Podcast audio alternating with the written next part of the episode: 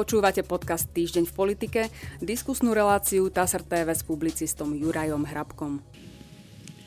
V dnešnej relácii vítam publicistu Juraja Hrabka. Dobrý deň. Dobrý deň. Pán Hrabko, začneme uh, sviatkom, ktorý deň predtým, ako nahrávame reláciu, teda 17. novembra, uh, oslavovalo celé Slovensko. Začnem správou TASR, ktorá sa týka pani prezidentky Čaputovej. Takže ak o slobodu prídeme, môžeme ju získať späť len za cenu obetí. Je dôležité udržiavať našu historickú pamäť v tielosti, aby nás opäť nerozdelila železná opona. Skonštatovala to prezidentka Slovenskej republiky Zuzana Čaputová počas pietnej spomienky pri bráne slobody pod Devinským hradom. Práve 17. november označila hlava štátu za jeden z najvýznamnejších historických dátumov našej minulosti, uvádza TASR. Ja len poznamenávam, že pri tomto pamätníku sa zúčastnil pietnej spomienky aj pán Boris Kolár, predseda parlamentu. No a tretí z toho najvyšších ústavných činiteľov, pán Heger, e, sa vyjadril prostredníctvom sociálnych sietí, ale približne v tomto istom zmysle. Okrem toho e, prebehlo včera viacero aj politických, aj nepolitických demonstrácií. Samozrejme, vyjadrili sa opoziční, koaliční politici, opozičný smer SD dokonca protestoval netradične automobilovým protestom v uliciach Bratislavy, protestovali tiež lekárske odborári, ktorí sú v tejto chvíli v dialogu s vládou o tom, ako sa budú riešiť problémy v zdravotníctve. Rôzne osobnosti si pripomínali tento sviatok v Košiciach. Bolo takéto, takéto stretnutie. E, takže aby som to zhrnul, e, ako hodnotíte tohoročné oslavy 17. novembra v porovnaní s tými, čo boli predchádzajúce roky? Ale veď aj predchádzajúce roky bolo to fajn. Myslím si, že aj tento rok sa tomu nejako nevymykal. Bolo to fajn. Každý mohol ísť kam chcel, protestovať, kde chcel, stretnúť sa s kým chcel, hovoriť, čo chcel. A tým bol vlastne naplnený aj jeden z hlavných odkazov novembra 89. Takže fajn. Nezachytil som, neviem o nejakých výnimočných udalostiach, ktoré by sa včera stali. Takže, takže vnímate to podstate ako, ako štandardné oslavy. Áno, áno, ako fajn. Tá sloboda slova, sloboda zhromažďovania, sloboda stretávania sa bola naozaj jedným z hlavných odkazov nežnej, nežnej revolúcie a tá bola včera uplatnená vrchovatou mierou, tak ako má byť. To je úplne v poriadku. Tak poďme ešte o deň skorej, pred 17. novembrom. E, parlament e, sa vysporadúval s dvoma mimoriadnými schôdzami, ktoré boli iniciované opozíciou, respektíve smerom SD. Prvá sa týkala situácie v zdravotníctve a druhá smerovala už po 8 krát k vysloveniu nedôvery ministrovi vnútra pánovi Mikulcovi. Ja prečítam k tomu, ako dopadla tá schôdza k zdravotníctvu. Ja by som len pripomenul, bol v tejto relácii Robert Fico krátko pred tým, ako sa táto schôdza začala a vtedy si nebol istý, či mu vôbec chvália program, či bude parlament ochotný väčšinovo sa postaviť za to, aby rokoval o tejto téme. Nakoniec sa ukázalo, že nielen, že mu schválili program, ale parlament schválil dokonca aj uznesenie, ktoré Smer SD navrhol k situácii v zdravotníctve. V spravodajstve TASR je to zhrnuté takto. Poslanci Národnej rady prijali uznesenie Smeru SD ku krízovej situácii v zdravotníctve. Rozhodli o tom útorkovom hlasovaní. Za prijatie uznesenia bolo 67 poslancov, zo 113 prítomných, proti boli 5, zdržali sa 39 poslanci a dvaja nehlasovali. Návrh podporili okrem opozičných poslancov aj členovia klubu Sme rodina. Zdržala sa väčšina poslancov Olano, ako aj poslanci za ľudí. Členovia klubu SAS nehlasovali. Uznesením parlament požiadal vládu, aby podpísala s lekárskymi odborármi memorandum na ukončenie krízy v zdravotníctve. Obsahuje jednotlivé požiadavky lekárov aj s termíny riešenia uvádza TASR, nebýva celkom bežné, že by parlament schválil uznesenie navrhnuté opozičnou stranou. E, býva to skôr výnimočné a naznačuje to to, že v parlamente nie sú úplne štandardné pomery. Ako je to tentokrát? Presne tak, ako hovoríte, sú tam neštandardné pomery, ktoré zavádza, zaviedlo, profituje z nich. Hlavne sme rodina Borisa Kolára, ktorý robí... Borisa Kolára nevystúpilo z vládnej koalície, to bola SAS. Áno, ale to som chcel dopovedať, že sme rodina. Morisa Kolára robí politiku na dve strany. Inú politiku robí vo vláde a inú politiku robí v parlamente. Čo je tiež dôvodom, prečo takéto opozičné uznesenie vôbec mohlo byť schválené.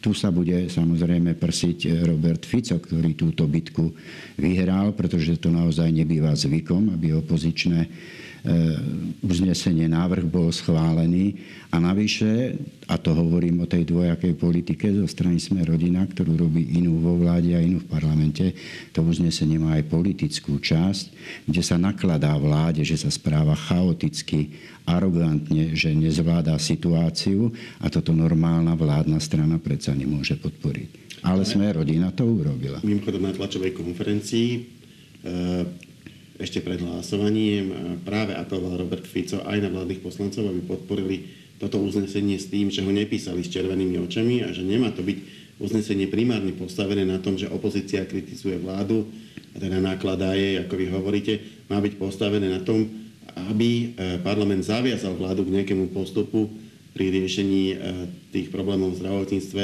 tak prekrýval to tlačovkou Robert Fico reálny obsah toho uznesenia? Ako by ste ho hodnotili? Nie, primárne to je tak, ako hovoríte. Primárne sa to týka naozaj požiadaviek lekárov.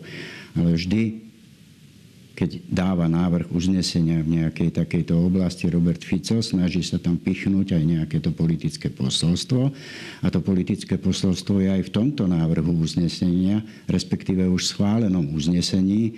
A opakujem, tam sú formulácie, že vláda sa správa chaoticky, arogantne, že ne, nezabráni, nedokáže inak zabrániť kolapsu zdravotníctva, čo si samozrejme Robert Fico pripíše ako body teraz, že on bude ten, ktorý tomu dokázal zabrániť, pretože prešlo jeho, jeho návrh uznesenia nikoho iného. Poďme k samotnej tej, tej veci, ktorá sa má riešiť. E, máme v tejto chvíli stále platné výpovede vyše 2000 lekárov. Pomaličky odbuda z toho času výpovednej lehoty to znamená, blíž sa ten čas, e, kedy pokiaľ nestiahnu svoje výpovede, no tak jednoducho prestanú byť e, pracovníkmi tých inštitúcií, ktorých doteraz robili. Mám tu správu TASR o tom, ako sa k tomu postavil premiér Eduard Heger a budem sa ale potom zároveň pýtať aj na to, či nejako pomôže pri riešení tejto situácie to uznesenie. Alebo tak začneme tým. Parlament prijal uznesenie, E, zaviazal ním vládu, aby, aby proste sa nevajatala, ale aby proste pracovala na tom, na čom ale vláda podľa všetkého aj bez toho pracuje. Je to tak? No je to tak, vláda na tom pracuje a to uznesenie tomu vôbec nepomôže. To uznesenie môže pomôcť iba zbieraniu bodov, politických bodov e, smeru sociálnej demokracie. Nikomu inému, ani Borisovi Kolárovi to tak nepomôže. Robert Fico je šikovný a skúsený politik, on dokáže z toho vytlcť body, pretože ak sa situácia upokojí, tak bude hovoriť, že k tomu výraznou mierou prispel práve smer sociálna demokracia, ktorý presadil v parlamente to uznesenie a že vláda konala podľa toho uznesenia, čo samozrejme vôbec, vôbec nebude pravda, ale takto to bude tvrdené a takto na tom bude zbierať body, stane sa akýmsi pomyselným záchrancom situácie čo tie body môže samozrejme nazbierať. A poďme teda k tomu, čo som chcel, chcel prečítať, to je správa TASR týkajúca sa pána premiéra. E, premiér Slovenskej republiky Eduard Heger je pripravený podpísať memorandum s lekárskymi odborármi, chce, aby lekári výpovede stiahli. Vyhlásil to v útorok na tlačovej konferencii po rokovaní so zástupcami Lekárskeho odborového združenia. Táto vláda jednoznačne pracuje na tom, aby zdravotníctvo bolo pozdvihnuté. Kiež by sme mali viac možností, viac zdrojov, Kiež by sme mali východiskový stav lepší, ako sme mali. Robíme maximum, čo sa dá, konštatoval premiér e, podľa TASR. Tak ako hodnotíte stav rokovaní medzi premiérom a vládou? Nebudem sa pýtať na ten jeho konkrétny výrok, ale na to, e, ako to teda je. Blížime sa k vyriešeniu situácie? Ešte predsa len, keď premiér deklaruje, že je pripravený, tak neviem, čo mu bráni v tomu, aby tú pripravenosť dotiahol do konca a tú dohodu podpísal. To sú iba slová, tá situácia je naozaj iná.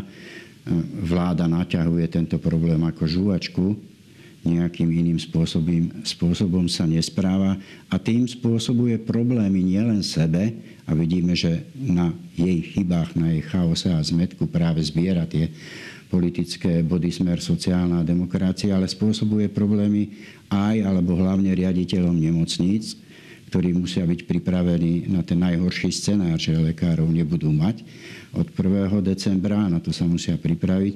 A samozrejme ľuďom, pacientom, ktorí takisto nevedia, či ich niekto ošetrí, či ich niekto zoperuje. Jednoducho to je iba pokračovanie ďalšieho chaosu a zmetku, ktorý treba ukončiť. Čím skôr, tým lepšie, lebo tie problémy, ako sa bude tam ten čas ešte viac naťahovať, budú iba narastať a nie pribúdať.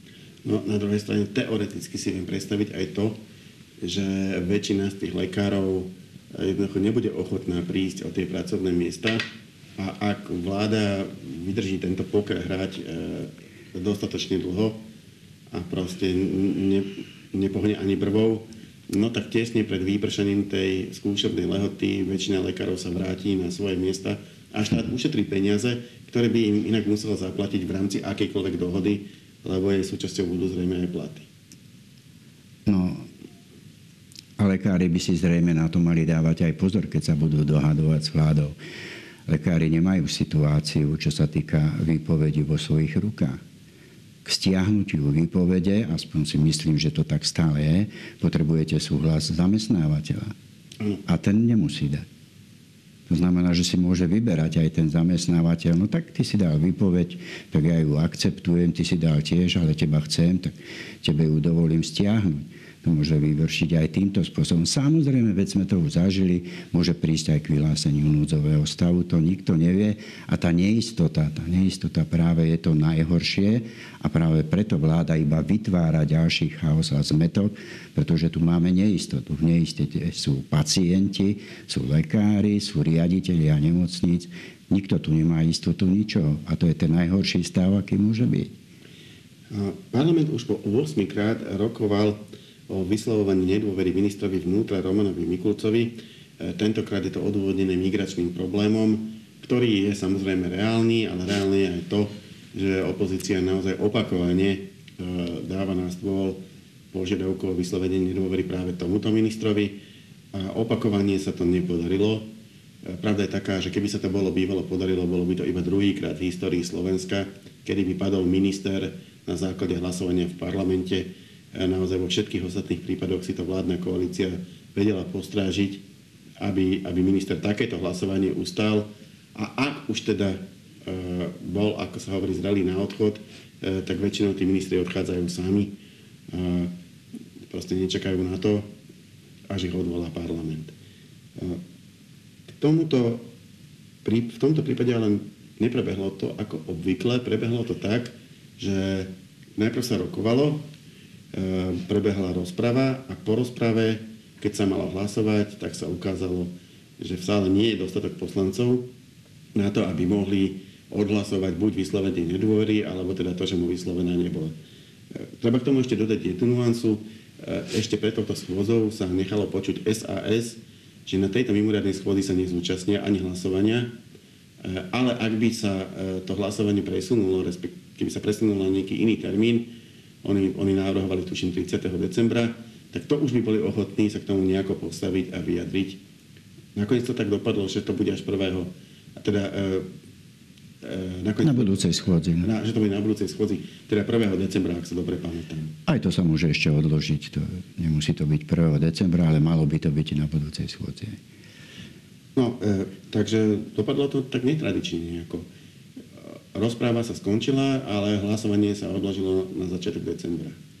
No, parlament zvykne teraz odkladať hlasovania, toto nie je prvý prípad. E, výnimočné to je asi v tom, ak hovoríme o odvolávaní ministra vnútra Romana Mikulca, že to nebolo odsunuté, bolo to presunuté, ale bolo to presunuté nie z vôle súčasnej vládnej, vládnej koalície, ale naopak z vôle opozície. A to, v, tom je, v tom je rozdiel jednoducho, že opozícia uplatnila obštrukciu, tak ako ste hovorili, parlament nebol uznášania schopný, tým pádom, tým pádom sa nedalo ani robiť nič iné, ako to preložiť na budúcu, budúcu schôdzu. No a tam sa potom ukáže, získal na jednej strane samozrejme minister vnútra čas a súčasná vládna koalícia alebo, alebo vláda jednoducho priestor na to, aby vylovovala, že sa nenájde 76 poslancov na vyslovenie nedôvery, pretože to je pri tomto hlasovaní dôležité. Nie je dôležité, kto sa zdržal, kto sa nezúčastnil, kto čo. Musí byť najmenej 76 poslancov, ktorá to odkýve, že minister už nemá byť viacej ministrom. A takisto je priestor pre opozičné strany, aby presviečali tých, ktorých môžu, aby tých 76 hlasov jednoducho našla. No a sa našlo. A tam je zaujímavé aj to správanie SAS, ktorému parlament alebo vládna koalícia, akokoľvek to budeme nazývať, stialo šéfku zdravotníckého výboru Janu Byto Cigánikovu a tam neexistuje žiadna iná politická odpoveď ako kus za kus. Tu, by som si oponovať. Nie sú to rovnocenné kusy predseda, predseda výboru zďaleka nie je taká významná vplyvná funkcia ako minister. To je jedna vec. Čiže nebol by to kus za kus. E, bolo by to, že e, ne, nechcem dávať. Ako... No a v politike to neplatí. Tam jednoducho ide o, ide o ten princíp. Vy ste nám urobili toto, my vám urobíme to, čo príde pod ruku ako prvé. To nemusel byť minister vnútra to mohol byť hociaký minister. Jednoducho, ak ste nám zoťali človeka, ktorý bol vo vedúcej funkcii v parlamente, no tak my vám zotneme človeka, ktorý je vo vláde. Ak to pôjde, ak sa to podarí. Nemôže jednoducho SAS hlasovať za zotrvanie ktoréhokoľvek ministra e, súčasnej vlády, pretože musí jednoducho to, inak politicky to nejde. Musí zaujať nejaký postoj a ten postoj zrozumiteľne pre svojich voličov, pre všetkých, zaujme iba tak, že dodá hlasy na odvolanie. To neznamená, že bude odvolaný. Tých hlasov môže byť nakoniec málo, ale SAS sa v tejto situácii nemôže správať inak, ako hlasovať za odvolanie. Môžem k tomu povedať len to, čo, čo, čo ste už aj e, vy tu párkrát povedali. Jednoducho nemôže, je veľký pán, môže, je väčší, e, to znamená, uvidíme potom podľa toho reálne. Ako, rozumiem tej logike toho, čo hovoríte, Jednoducho, ak e, si v politike necháte od ostatných partnerov brnkať po nose, tak vám budú brnkať stále viacej. Jednoducho musíte, musíte na nejakú akciu e, zodpovedajúco recipročne reagovať, pretože inak strátite v očiach partnerov nejakú svoju vážnosť. Na druhej strane toto nie je proste hra o fazovky, to sú veľmi vážne veci. E, ak by bol pán minister odvolaný, otvoril by sa obrovský balík problémov, kto by bol vôbec ochotný v tejto situácii, myslím, kto kompetentný a schopný riadiť tento rezort by bol ochotný to zobrať. Lebo samozrejme, keď to ponúknete vrátnikovi, tak to možno zoberie, ale nebude to vedieť robiť. To znamená, nie je to len otázka pána Mikulca, bola by to otázka toho, koho by tam našli na jeho miesto, čo by tiež nebolo jednoduché. Jednoducho tá situácia je vážna. Nie je to také, že vy ste nám, tak my vám. No, zo uhla pohľadu SAS to práve, že takéto jednoduché, zrozumiteľné voči voličom musí byť. Ona nemá inú možnosť, ako takto reagovať. Vy dosť predbiehate, tu sa nehľadá nový minister vnútra. Ja nehovorím o tom, že minister vnútra Roman Mikulec bude odvolaný. Aj na to je ten priestor, ale nevidím inú možnosť pre SAS ako takú, ako hlasovať za odvolanie ministra. TSA. To neznamená, že minister bude odvolaný. Na to treba ešte ďalších 56 hlasov, ak dobre počítam, SAS má 20. Či sa nájdu, je druhá vec. Ale SAS nemá inú politickú možnosť, ako reagovať na to, čo sa jej stalo. A preto hovorím o tom výmene kus za kus. Či k tomu príde, ja neviem. To sa musí nájsť ešte dostatočný počet iných poslancov, ale neviem si a nedokážem predstaviť, ak SAS nechce zbierať nejaké minusové body, že by na toto nezareagovala a reagovať môže iba takým spôsobom, kus za kus. Vy nám, my vám. Poslanci Národnej rady zvolili v stredu za verejného ochrancu práv Roberta Dobrovodského. Zo 138 prítomných bolo 8 lístkov neplatných, Dobrovodského podporilo 81 poslancov, proti boli 6, zdržalo sa 43 poslancov. Okrem neho sa o funkciu uchádzal aj Maroš Matiaško a Marian Törek. Dobrovodskému začne 5-ročné funkčné obdobie plynúť dňom zloženia slubu.